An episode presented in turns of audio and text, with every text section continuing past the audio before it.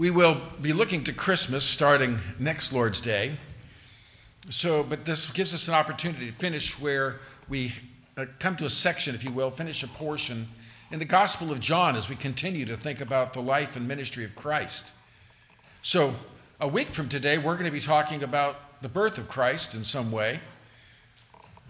Today, we're thinking about the purpose of all of that. We're, we're in the night before the crucifixion.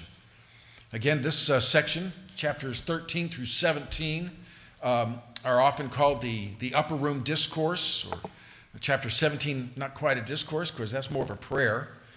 But chapters 13 to 16 are, if you will, the, um, the farewell message of Christ to his followers, preparing them for the trauma of the next day. And I always think of our Lord's grace in that. He's going to bear the worst of the trauma, and yet he's thinking about what it's going to do for them. But he does know after the cross, and even during the cross, how the disciples are going to agonize. What now? What's for us to do? What will become of us?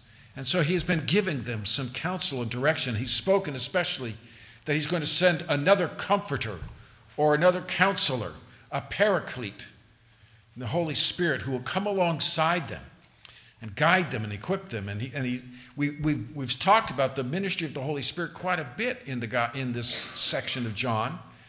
And, and that's where we are today as well. Last week, we spoke about the, uh, the ministry of the Holy Spirit in the world. And today we're going to speak about the ministry of the Holy Spirit in the disciples. So, to get the context, I want to go back and read where we were last week, starting in John chapter 16. I'll read verses 5 um, through um, 15, and that will give us the context. Our text today is verses 12 to 15. So, chapter five, 16, starting at verse 5, Jesus said, But now I go away to him who sent me, and none of you asks me, Where are you going? But because I have said these things to you, sorrow has filled your heart. Nevertheless, I tell you the truth. It is to your advantage that I go away, for if I do not go away, the Helper will not come to you. But if I depart, I will send him to you. And when he has come, he will convict the world of sin and of righteousness and of judgment. Of sin, because they do not believe in me. Of righteousness, because I go to my Father and you see me no more. Of judgment, because the ruler of this world is judged. I still have many things to say to you, but you cannot bear them. However, when the Spirit of truth has come, he will guide you into all truth. For he will not speak on his own authority, but whatever he hears, he will speak, and he will tell you things to come. He will glorify me, for he will take of what is mine and declare it to you. All things that the Father has are mine. Therefore, I said, He will take of mine and declare it to you. So, they haven't had to think that much about the Holy Spirit because Jesus has been with them. He has protected them, He has guided them, He has taught them. He has made the decisions throughout the day of where they were going and what they would do. He has, they have been there primarily as witnesses to his ministry of teaching and healing. They have themselves done some of that, been sent out to preach and teach, mainly to, as a way to prepare the way for the Lord to come. But now he's been he's re- preparing them for his departure. What next? We spoke last time about how the Holy Spirit would come and work through them to convict the world. But now he speaks of the Holy Spirit's ministry in them to teach and guide them. We see in verse 12, he says, just the first part there, I still have many things to say to you, but you cannot bear them now.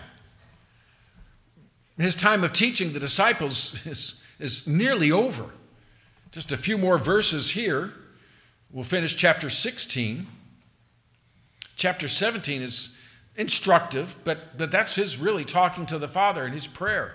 Then there's the walk to the Garden of Gethsemane. And there, in the last moments they have with the Lord, they spent it napping instead of praying, communing with Him. But in other words, the, the teaching is nearly at an end, and yet He says there's so much more to tell you. And they've been there for three years. So often we look at that program and say, three years of teaching with the, the Lord, maybe that's why so many seminaries, their, their pastoral ministry uh, track of the MDiv, the Masters of Divinity, is usually a three year program. Problem with that, it says that doesn't cover it. He says there's still so much more to tell you. His time is gone, but he wants to teach them. And at this point, he says they can't handle what he has to say. That word, uh, he says, um, you cannot bear the things that he wants to teach. What does he mean by that? Well, the word bear has the idea of literally to carry. I believe it's used later on to carry the cross. Or, or, for example, it's used of the man, remember when Jesus said, You go into the, the city and you'll see a man carrying a water pitcher.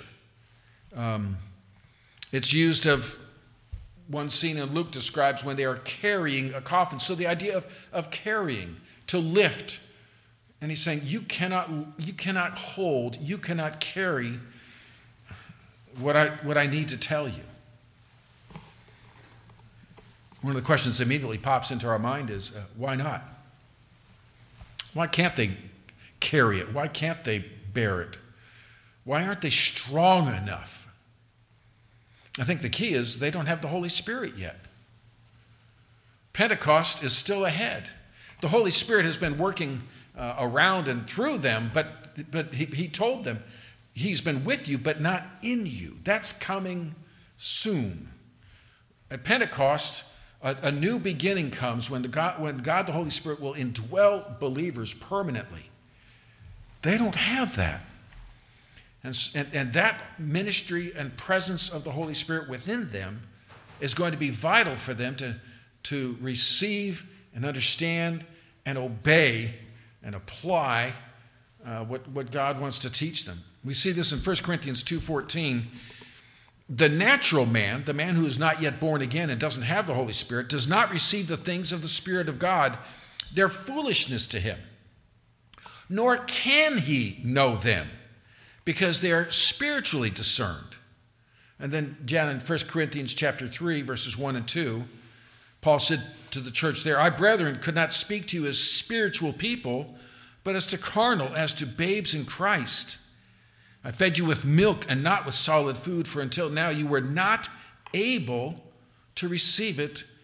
Even now you are still not able. And so we see it's the Holy Spirit who enables us um, to receive and to understand God's Word.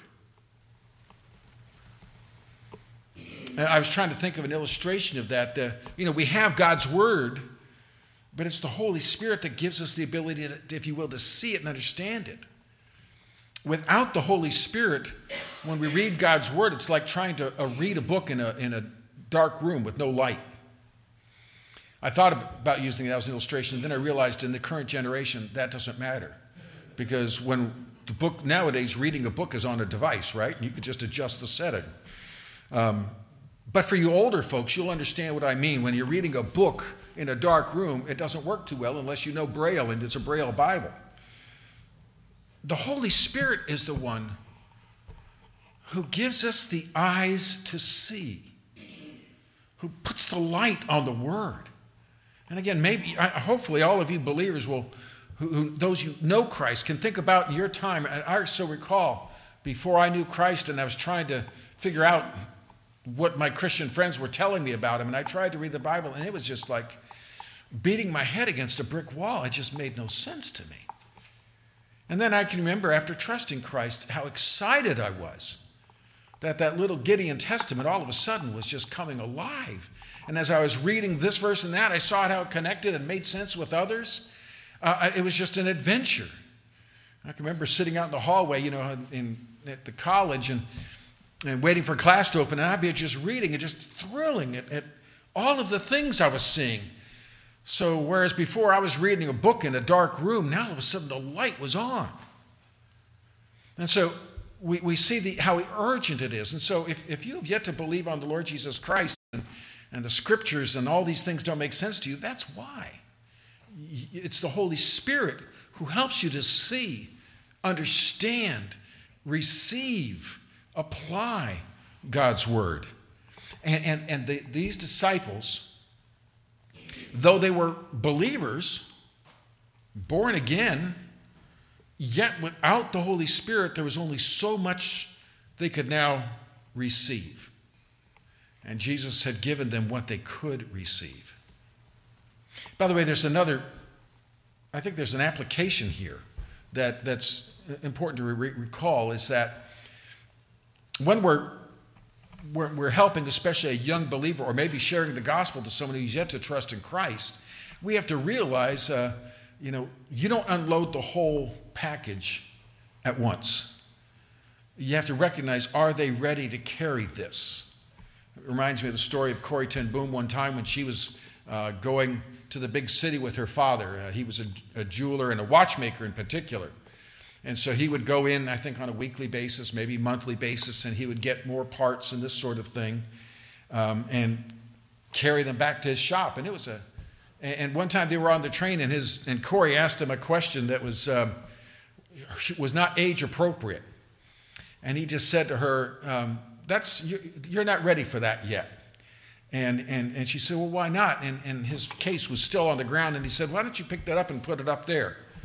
And she tried, she couldn't budge it and said, It's too heavy. He said, Well, uh, what you're asking is you're not ready for it either. There'll come a time. And so recognizing, you know, it, with, with, a, with a, a, brand new believer, we don't necessarily hit them with a 12 volume systematic theology and say, read this, we'll talk next week. You know, we, we start introducing them to ideas and trying to be sensitive. Parents, the same way, as you're teaching your children in all kinds of ways. And it doesn't even apply just to spiritual things you know, you don't open your first classroom in mathematics with calculus. It helps if you know the numbers first one, two, three. Um, and so, maturity appropriate, whether it be physical maturity or spiritual maturity, to be sensitive to that. And Jesus is always the master teacher. And so he can recognize you're not ready for that. Um, that time is coming. And, and, part of that was just the, the spiritual enabling. Now, you notice Paul will even say in 1 Corinthians to the believers there, you're not, you're not there spiritually yet. And so there's things I want to tell you. You're not ready for it. Remember the book of Hebrews, he'll even say the same, the, the author will say the same thing there. You're not ready for this. I've got to go back and, and go over the basics again. And so Jesus says to his disciples, There's more you need to know, but it won't be until you have the Holy Spirit that you'll be able to know them. And so what he's telling them is, There's more to come. Now, there's some comfort in that because they're going to feel, What do we do with this? How do we, how, where do we go forward? And his whole point is, that instruction is coming. Don't worry. You'll get that instruction at the right time. Well, verses 13 and 14 talk about that. When he says, however, uh, when the Spirit of truth has come, he will guide you into all truth, for he will not speak on his own authority, but whatever he hears, he will speak, and he will tell you things to come.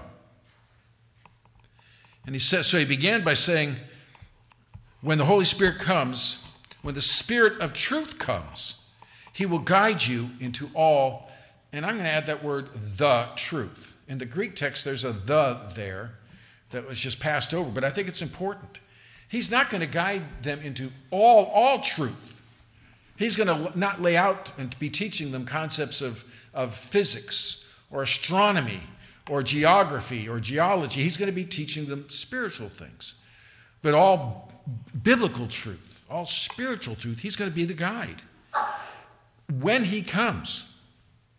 Like I said, the Lord is nearly finished teaching them, but the Spirit will come and uh, take up part two in, in instruction. Uh, again, I want you to notice something about him. He's called the Spirit of Truth. We've already seen that label used of Jesus. He's also called a number of things in the Bible, but he's also called the Holy Spirit. But here he's called the Spirit of Truth. I think that's two things he's trying to tell us. First of all, his character. He is, he is truth. Everything he says, there is no lie within him, there is no deception. What a deception, what a contrast to the spirit of deception, to the liar and deceiver who is Satan. The Holy Spirit is the spirit of truth. His character is truth. And so that's why falsehood, uh, deception in our lives grieves him because he's, he's the spirit of truth. But it also tells us he's the Spirit of truth, and, and, his, and his, a major part of his ministry is truth. Uh, he, he will reveal truth to the apostles. And so, so it is the Holy Spirit who, who has worked in revealing the scriptures. When the Bible says that all scripture is God breathed, that's the work of the Holy Spirit. And Peter tells us how the Spirit would move along the prophets. And that's one of the, the miracles of, of all time is that God, the Holy Spirit, came on the human authors. He used their understanding, their intellect, their experiences, and he worked through them so but at every word they wrote was exactly God's word. So he is the spirit of truth. He reveals truth. He revealed truth to the prophets of the Old Testament, to Moses and the prophets. He revealed it to the disciples, those who wrote us our New Testament. He's the Spirit of truth. He also is the Spirit of truth in our day. He had, in, in, in the, giving the Bible, that's the ministry of inspiration. But for us, the ministry of the Spirit of truth is illumination. That's what we've been talking about, where the disciples were not ready. The Holy Spirit gives us understanding, He illuminates, He interprets the scriptures to us. It's really helpful sometimes to have the author um, with you while you're reading a book. How wonderful to be able to ask him, What did you mean by that?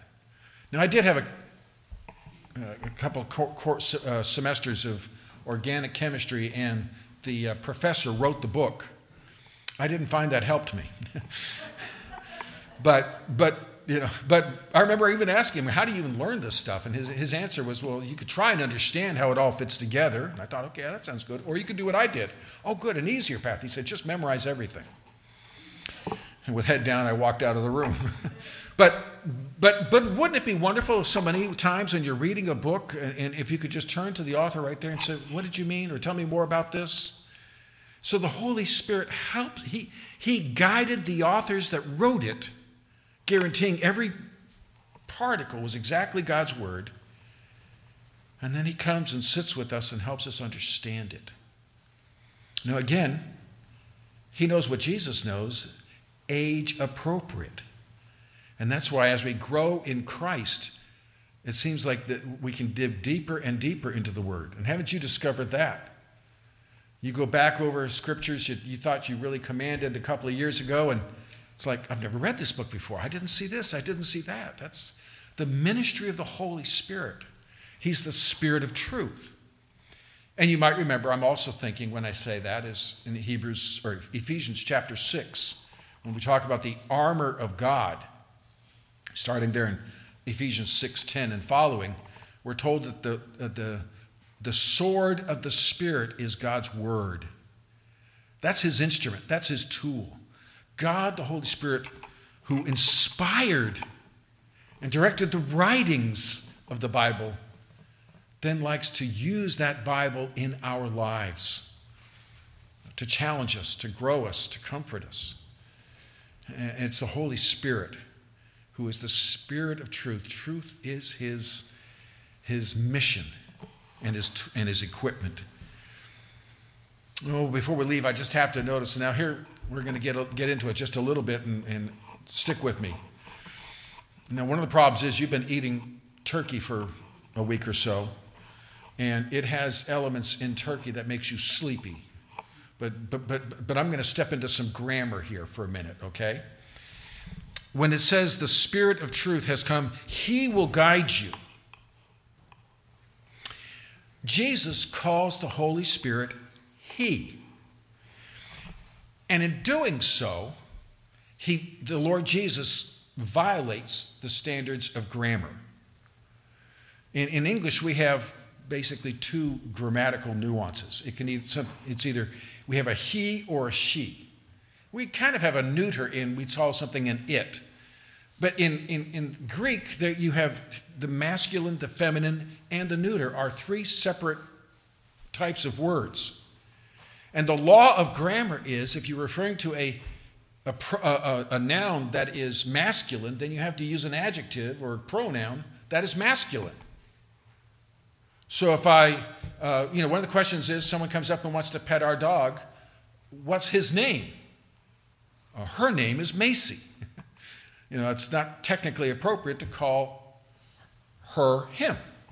Have you ever talked, you maybe talked with someone where English is not their first language and you can see them struggling on pronouns sometimes?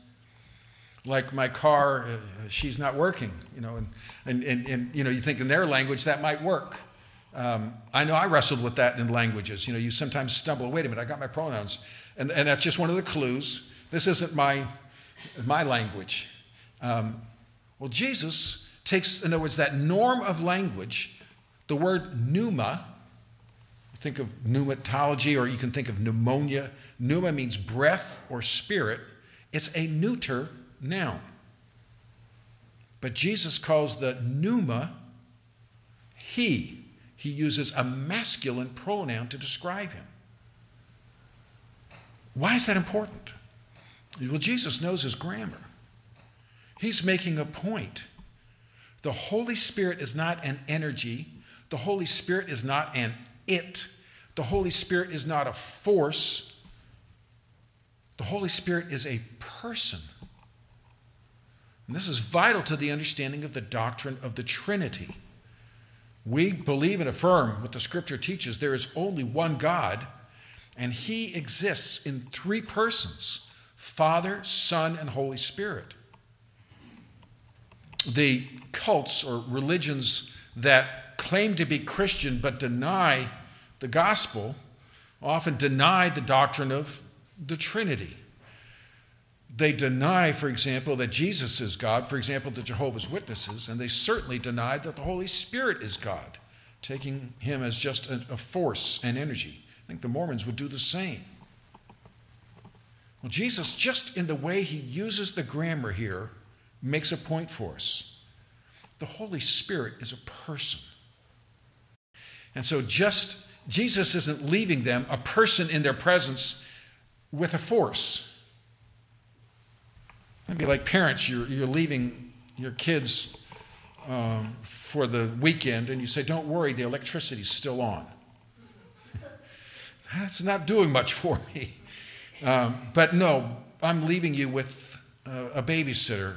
I'm leaving you with an uncle or an aunt that's going to be here. A person.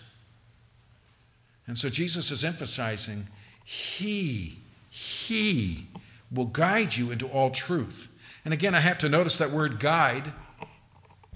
That suggests progress, doesn't it? Uh, he's going to lead you in the way into, into all the truth. It's going to be a growing process. Now, I, I should also mention that I think it's the context makes it clear. He's talking to the apostles. He's talking to these 11 disciples. Remember, Judas is already gone. And he's making a, he's telling them this promise is specifically for them. Jesus has been with them. Now he's going to be gone, but someone will replace him, the Holy Spirit. And the Holy Spirit is going to guide them into all truth. Now, with us, He's going to help us understand all truth, but He's going to guide them into all truth. And so, what this is saying is after Pentecost, Acts chapter 2, after Pentecost, when the Holy Spirit comes, the Holy Spirit is going to guide them and reveal to them truth that they were not ready or able to receive. Why is that important? What Jesus is telling them is the teaching is not over. The semester is about over. You're going to have about a 40 day break, and then you're going to come back. We'll pick up there. I will have another teacher at then to pick it up. The instruction is going to continue. And God, the Holy Spirit, will teach you all the truth you need. He's telling the apostles. What instruction is that? Well, you have it right in front of you. That's the New Testament. That's the New Testament. He had already promised this back in chapter 14, verse 26. The Helper, the Holy Spirit, whom the Father will send in my name, he will teach you all things and bring to remembrance all things that I said to you. So, part of what he's going to do is he's going to um, do two things there, you notice. He's going to teach them all things, but he'll also remind them. So, we might look at the Gospels and say, how did they remember that? How did they remember what he said? Well, for one thing, it's an oral culture. You know, they didn't, they didn't have Bibles they carried with them. They went in synagogue, they heard it read, and they memorized it. They learned, they knew well how to hear and remember. But just to make sure the memory was right, God the Holy Spirit would remind them of what Jesus said. An ongoing and continuing ministry. So the Gospels are a faithful record of what Jesus did and said. The Holy Spirit guarantees that. But he also says he will teach you all things, he will teach them beyond that. And so we have the New Testament is the record of what God the Holy Spirit taught the disciples. This explains the inspiration and the inerrancy and the authority of the Gospels. They're the record of, of what Jesus promised here. But he also says he's going to guide them into all truth. In other words, he's going to teach them the significance of what he taught them. So not only will he remind them, remember Jesus said, I am the way, the truth, and the life. He's going to lay it out for them and explain it.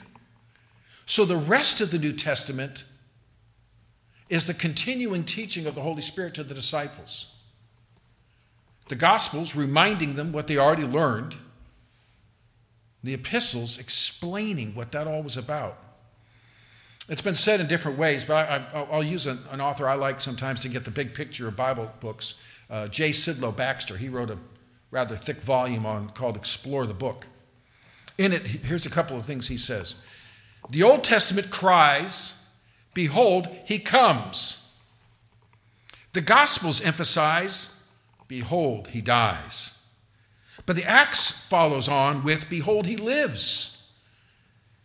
And the epistles join in with, Behold, he saves. And the Apocalypse, that's the book of Revelation, the Apocalypse finalizes with the Hallelujah chorus, Behold, he reigns. There's a, I just, you just had a course in the Bible. he comes, he uh, dies, he lives, he saves, he reigns. Uh, later on in the book, he goes on and says this In the Gospels, speaking of Christ, in the Gospels, he is presented to the Jews. In the Acts, he is proclaimed to the world. In the epistles, he is interpreted to the church. In the apocalypse, he is glorified throughout the universe. Yes, our Bible is Christocentric. And if you want, I'll read that again just so you can get those words and, and remember not the whole thing, but at least, well, let me just say it, these words.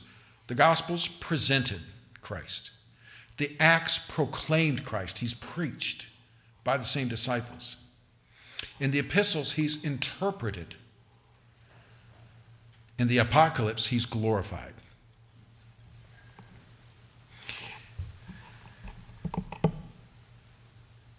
Have you ever noticed when you're reading your Gospels and, and, and what sometimes we're asking, is this person saved? Is this person saved? Jesus says, Your faith has made you whole, your faith has saved you. But do you ever notice, has where can you point me to the place in the Gospels where Jesus says, Here it is. I'm going to die for your sin on the cross, rise from the dead, and through that, when you trust in me as Savior, you'll be forgiven. And it's not quite that clear in the Gospels, is it? Well, I mean, we can see he talks about his death. The Good Shepherd lays down his life for the sheep. What do you mean by that? How do you, can you fill that in? But they weren't ready for that. You know, if Jesus started off his ministry, guys, I want to call you, you're going to be my disciples. Let me tell you how it's going to turn. In three years, I'm going to be crucified. I'll rise from the dead, come back. And it's through, you know, if he'd laid that all out, they would have thought, I don't think I want to sign on to this. Uh, this is, this is your mission. You're going to come and die a brutal death, and, and that's what's coming for us too? No, what did he say? I'll make you fishers of men. Come with me. Follow me. They weren't ready. So bit by bit, he builds it up. But even this full significance of the cross, it, it doesn't come until the Gospels. Think of the book of Romans. If you weren't clear on what the cross was about, just go over a couple pages to the book of Romans. Or even the resurrection. Paul has a whole chapter on the significance of the resurrection for Christ and for us, past, present, future. So Christ is proclaimed in the Acts. He is he's described, he's shown to us in the, he's presented in the Gospels, but he's interpreted in the epistles. And again, why is that significant? You will hear people, maybe you've said it, you'll especially hear this from unbelieving or, you know, uh, Bible teachers, unbelieving religious authorities. Sometimes they will say, Well, I, I like the words of Jesus. I believe the, the, the, the message of Jesus, but, but not, not what those apostles said. I want to believe Jesus, not the apostles.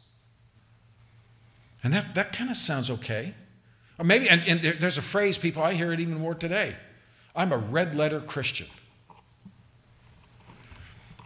I hate to tell you this, but when they wrote it down, it was all black. But, but I, what do they mean by that? I follow Jesus, not those other guys. Do you see what Jesus is telling the other guys? As I taught you, I am sending the Holy Spirit, who is also God, and he will continue what I did not finish. Jesus here is endorsing the New Testament.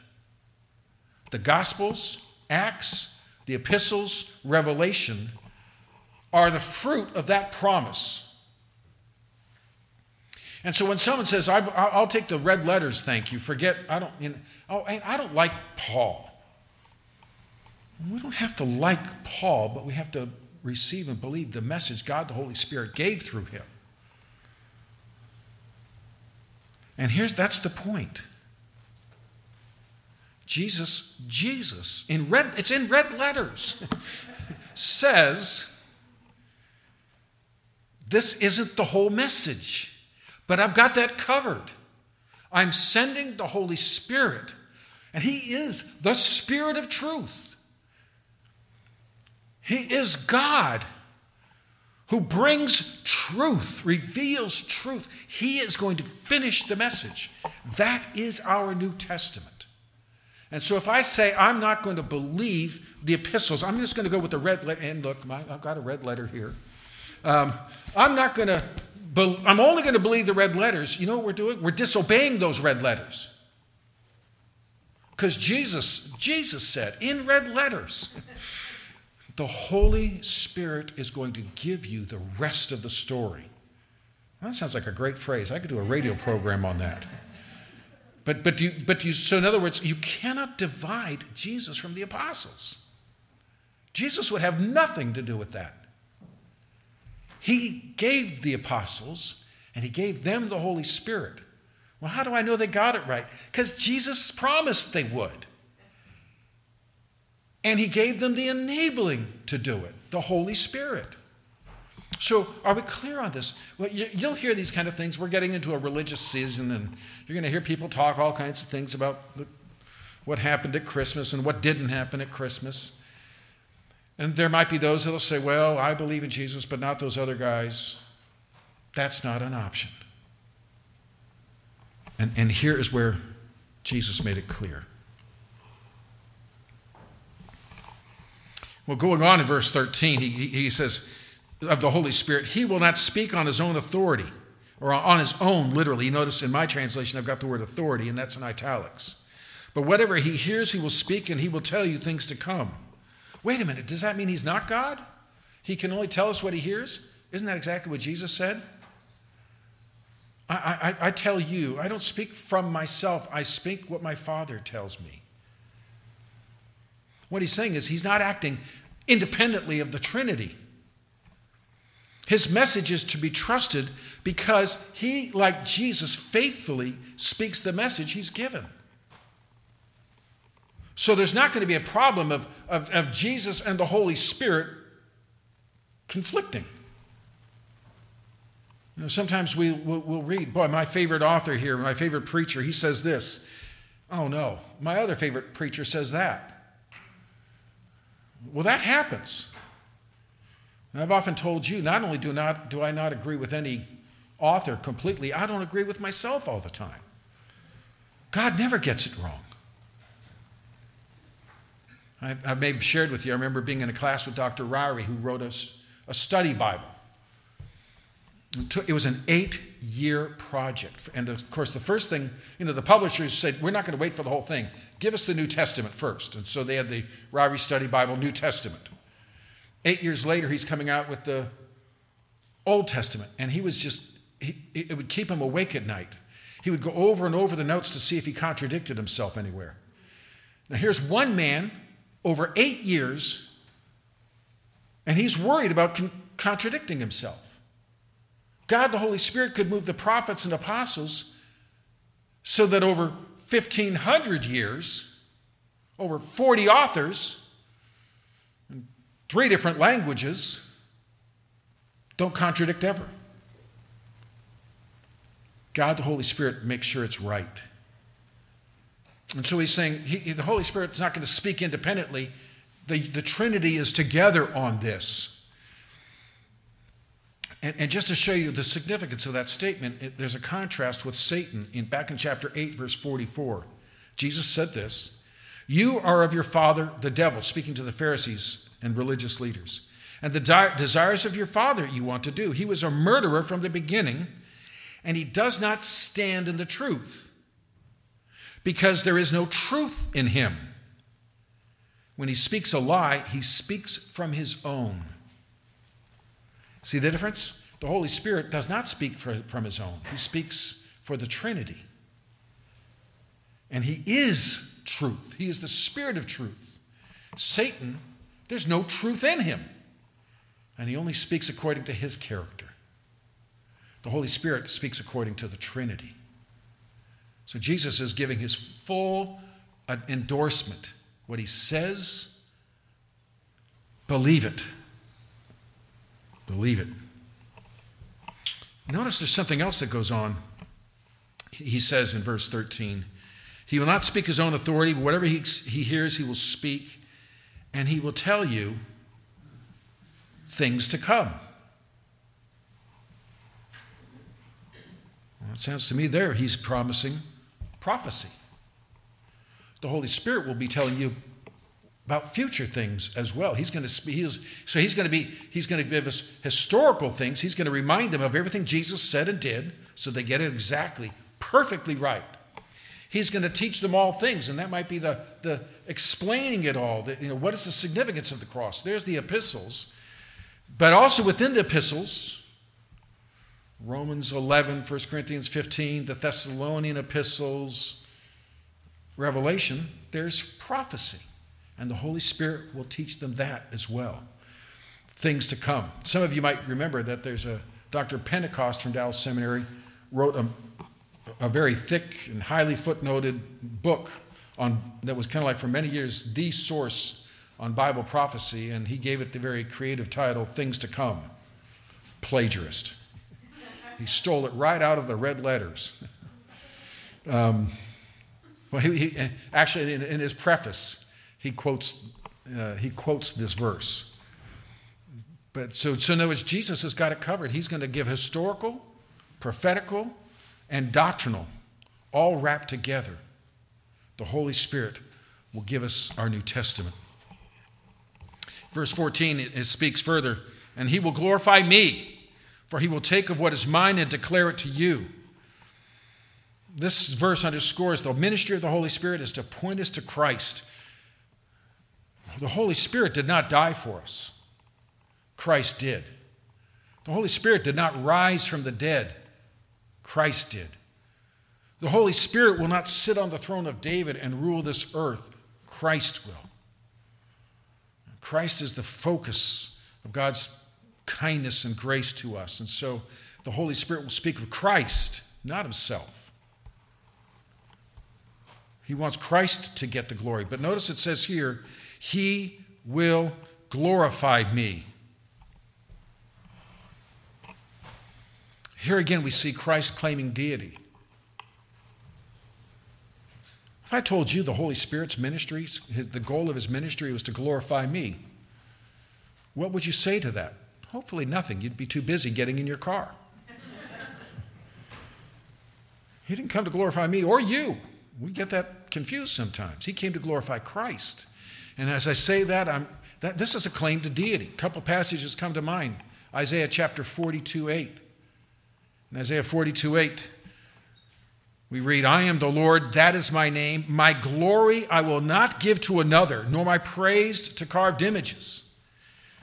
Isaiah 48 11. Isaiah 48 11. God says, For my own sake, for my own sake I will do it. For how should my name be profaned? And I will not give my glory to another. And yet Jesus says the Holy Spirit will give him glory because he's God. He's not another from the God of the Bible. He is the God of the Bible. The Holy Spirit's ministry points us to Christ. Just if you wanted to do a little extra reading this afternoon or evening, you could look at Romans chapter 8. Romans chapter 8, it, uh, it is full of the Holy Spirit. And yet it's right in the middle of the great book of the gospel. It's speaking about how the Holy Spirit works by pointing people to Christ. In fact, even though it's a chapter that talks, it's, it's often considered the most Holy Spirit centered chapter of the scriptures.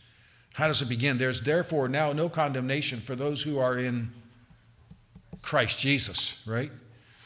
Um, and, and then he says, There's nothing will separate us from the love of God, which is in Christ Jesus our Lord.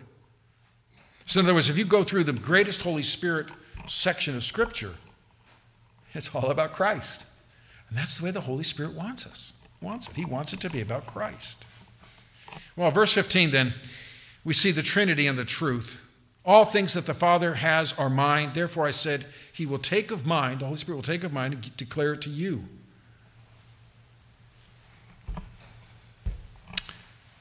That word declare is three times in, in, in, in our passage. And the word declare has the idea of um, to recount, to repeat, to report. It's used in those different ways throughout the Greek world at the time. In other words, something you've heard, you bring to others. The Holy Spirit's job will be to declare the message from God the Father. Again, Jesus says, What? All things that a father has are mine. How can he claim that? Because he's God. And so Jesus can claim that. He wants us to know his cross is not a diminishment of his glory. He is God, and he has all the glory. And he wants us to know that the Holy Spirit will tell more about him to bring glory to Jesus Christ. And he wants them to, to know that their three years of instruction just laid the groundwork as well as could be done without the indwelling Holy Spirit. But once the Holy Spirit comes, then comes the revelations that give us our New Testament. As he leaves them, he's giving them messages of encouragement. So these are comforting words.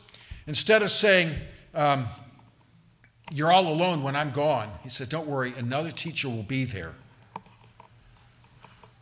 It's like maybe telling someone, I want you to go down to the, the bank or the store and I want you to deal with this down there. And you get into the car and think, well, how am I going to know? Well, don't worry, there's a GPS. Use your phone. In other words, I'm not leaving you without instruction. And notice what he's telling them. The assumed, by the way, instruction. He says, I'm going to give you the Holy Spirit who will teach you. What is the assumption is? Listen to him. Listen to him. He speaks for Christ. And so when the Holy Spirit is guiding them, they remember Jesus told us that's why he's here. He's telling us this truth.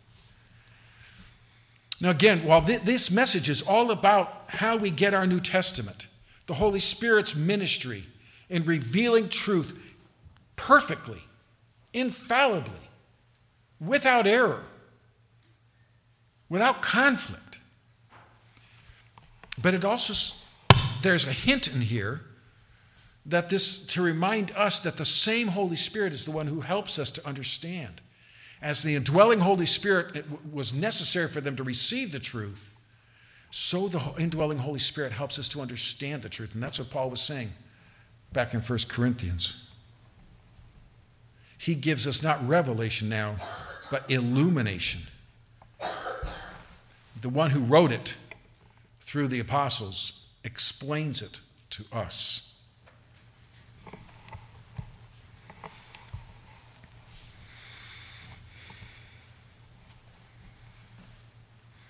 Speaking of such issues, I have to see, see what Mr. Spurgeon says, and he says this The rock of God's word does not shift, like the quicksand of modern scientific theology. One said to his minister, My dear sir, surely you ought to adjust your beliefs to the progress of science. Isn't that interesting? In the late 1800s, they're already wrestling with that. Why don't you keep up to date with science? He says. Yes, said the minister, but I've had not time to do it today, for I have not yet read the morning papers. One would need to read the morning papers and take in every new edition to know whereabout scientific theology now stands. For it's always chopping and changing. The only thing that is certain about the false science of this age is that it will soon be disproved. Have you noticed that? Follow the science, but it keeps changing direction.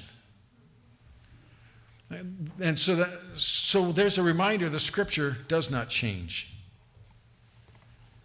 A.W. Pink said this The more one really studies the Bible, the more one is convinced that behind the many human mouths, there was one overruling, controlling mind.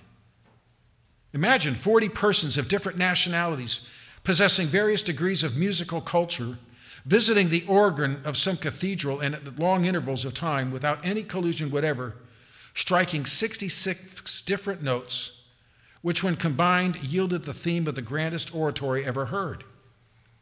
Would it not show that behind these 40 different men there was one presiding man, one great tone master? As we listen to some great orchestra with an immense variety of instruments playing their different parts, but producing melody and harmony, we realize that at the back of these many musicians, there is the personality and genius of the composer. When we enter the halls of the Divine Academy and listen to the heavenly choir singing the song of redemption, all in perfect accord and unison, we know that it is God Himself who has written the music and put this song in their mouths. And so this passage was meant to comfort and direct the apostles, but boy, it gives comfort to us. Because Jesus says, before it's the first letter is written down, he's giving us the New Testament. He's sending the Holy Spirit to make sure we get exactly God's message. Can I trust it? Can I trust Jesus? because Jesus made a promise. And Jesus promised also that if we trust in Him, we would have eternal life. Have you yet trusted in Jesus Christ as Savior? Do you know Him as Savior? Have you received the gift of forgiveness through faith in Jesus Christ? If you have yet to believe, then our prayer and urging to you is that you will come to know Christ as Savior. For those of us who know Him, are we clear? God's Word.